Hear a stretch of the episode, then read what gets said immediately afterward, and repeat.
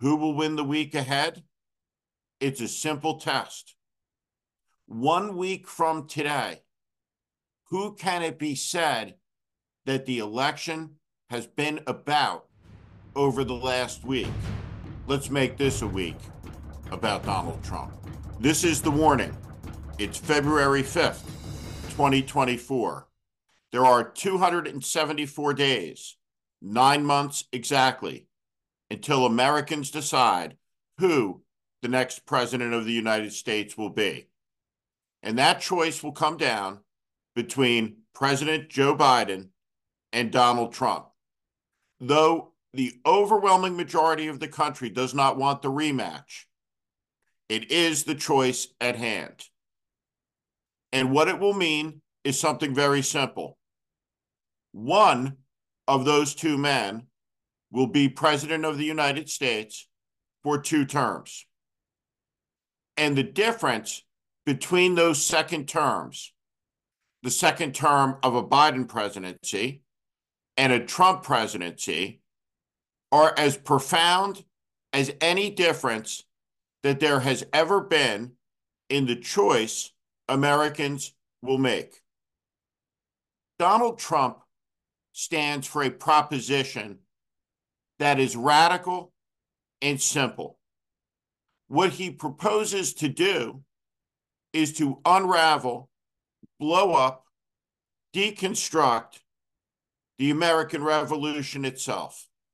What Donald Trump seeks to do is become an American Caesar, our first dictator, a man who asserts that I am above the law. I am unequal above the people. That the idea, the notion of a government of the people, by the people, for the people is passe. It doesn't fit in the complicated world because in this world of danger and conspiracy behind every turn and corner, only one man can protect us. That man, the strong leader, the wisest, the smartest, the strongest, he can protect the interests of his faction, his side. And the price is simple obedience. That's all that's required. Submission. It's them against the world. It's a movement fueled by grievance, by resentment, by anger. It's an ideology of the loser that looks around and says, everything that's wrong in the world is someone or something's fault beyond my power, beyond my control, beyond my agency. That's what Trumpism is. It is the philosophy of the victim. It is the religion of the loser. And it is fundamentally and absolutely un American. Donald Trump sits ahead of a toxic ecology. It includes many components, many parts. One of its leaders, chief spokespersons, and a person who has been speculated ludicrous as it may sound, as a potential vice president for Donald Trump is Tucker Carlson. Where is Tucker Carlson? Tucker Carlson is in Moscow.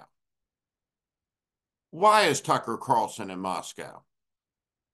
Why is he in the capital of a country that is waging an illegal war against a European neighbor where it has killed hundreds of thousands of people and kidnapped tens of thousands of Ukrainian children, stealing them from their families and shipping them east. Why is Tucker Carlson in a country whose army has engaged in the criminal rape of Ukrainian women, from children to grandmothers? Why is Tucker Carlson in the capital of a country that is an enemy of the United States. Why is it that Tucker Carlson feels at home in a country whose government hates the American government. Vladimir Putin is an enemy of truth, of liberty, and freedom. He has assassinated his political opponents all over the world. He is a man of violence and cruelty and aggression who dreams of a restoration of the Soviet Empire. And the former Fox News superstar is where? He's in Moscow. And maybe that is his credential and the reason he speculated about, including by top members of Donald Trump's team, as a potential Trump vice presidential candidate. The stakes in the election could not be higher 274 days out. And this much is clear. Whatever other story you may read, the one story that matters is this. The United States military struck 85 different targets across seven locations in Iraq and Syria, directly targeting soldiers and officers of the Iranian Revolutionary Guards. Will the war that began on October 7th escalate beyond its current state? If it does, the issue that will matter the most 274 days from today is the war that's just beginning. This is an important moment for the world and for the United States. Everywhere we look, there is a mountain of nonsense to behold. Everywhere, there is a politician doing something stupid, doing something dishonest. But none of that changes the central fact of this moment. And that is the moment will be defined by the events, not by the personalities. And the world is at a hinge. There is war in the air in the Middle East and in Europe. And no matter what American politicians may say, the simple truth of the matter is wars in Europe and wars in the Middle East are inescapable for the United States. This is a serious moment in the country. And as we begin this week, nine months from Election Day, Joe Biden is ahead in the race. Donald Trump is flailing. But both men are ready to face one another. They are each the de facto nominees of their party, and the general election has begun. For the first time in months, the election presently is about Trump, his criminality, his insanity, and his behavior. Who will win the week ahead? It's a simple test. One week from today, who can it be said that the election has been about over the last week? Has it been about Donald Trump and his madness? Or has it been about Joe Biden? Has the propaganda wave swallowed him up again? for the first time in a long time, President Biden is on offense. He should keep it that way. The season at hand requires that he pummel Donald Trump, and he do it every day. There are no days to lose in this election. It's a simple test. If the election is about Trump, he loses.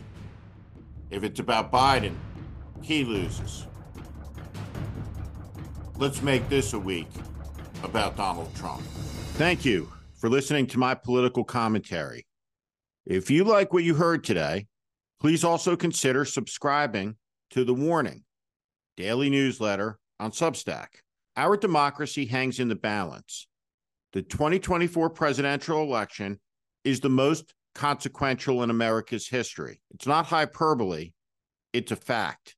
That is why the mission of the warning with Steve Schmidt is to help readers orient to the currents that are shaping our times and the unseen forces driving politics that are very rarely discussed on cable news. Please sign up at Steve Schmidt, S T E V E S C H M I D T dot substack dot com. Again, Steve Schmidt dot substack dot com or at the link in the show notes section below. Thank you to each and every one of you for listening and watching.